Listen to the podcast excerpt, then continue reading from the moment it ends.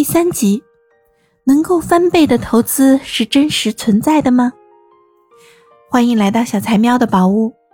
今天我们继续说小岛经济学。在上一集的故事里，A 发明并创造了渔网这个工具，也就是物质资本。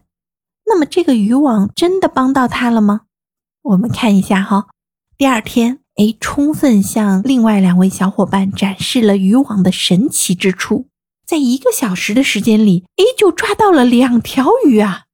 这让 B 和 C 惊叹的下巴都要掉了。要知道，他们两人通常忙活一整天才能抓住一条鱼，那这样子一个简单的行动，让这座小岛上的经济啊开始发生了巨大的变化。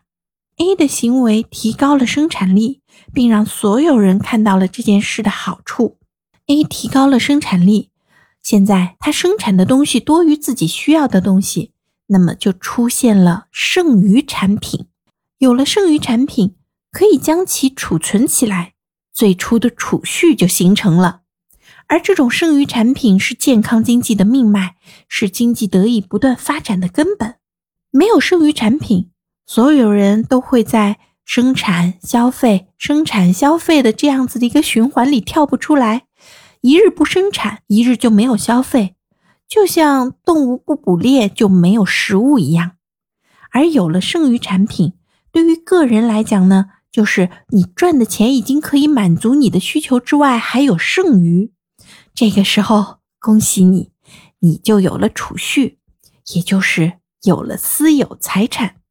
而储蓄或者说私有财产呢，将会帮助你实现钱生钱，实现更多的梦想。那么，有了多出来的鱼，鱼就会自动生鱼了吗？并不会。就像我们看到的新闻里啊，把钱藏在鞋柜里，或者是压在箱底下，多年之后，钱都被虫蛀了，都发霉了。但是钱不但没有生钱，甚至还相对更不值钱了。那么究竟是什么原因才能让鱼生鱼，让钱生钱呢？好，我们来看看小岛上发生的故事吧。B 和 C 亲眼见证了 A 捕鱼的全过程。B 和 C 对 A 说着好话，央求 A 分享他的渔网。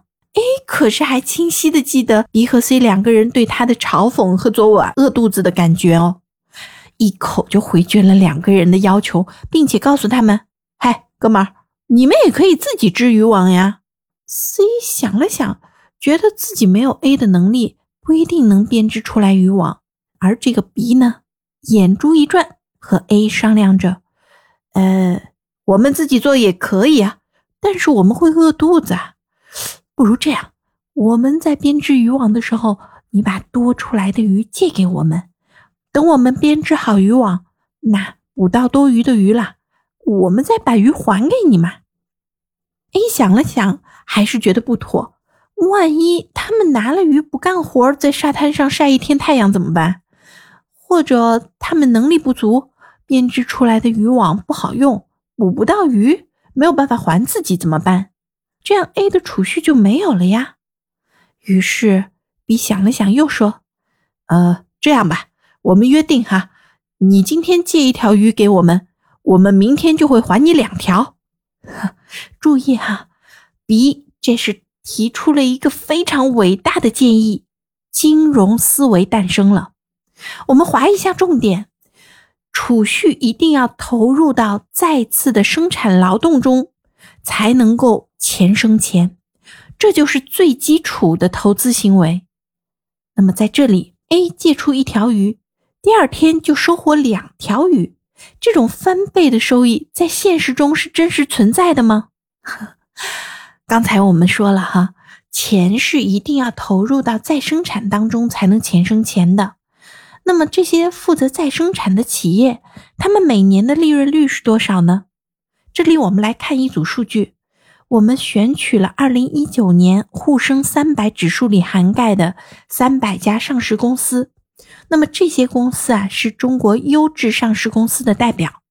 我们来看一下他们的净利润率，也就是税后利润率，中位数是百分之十三。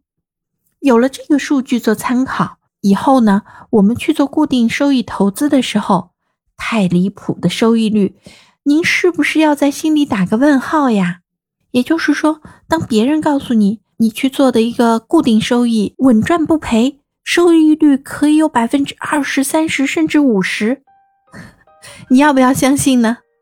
好啦，今天的解读就到这里啦。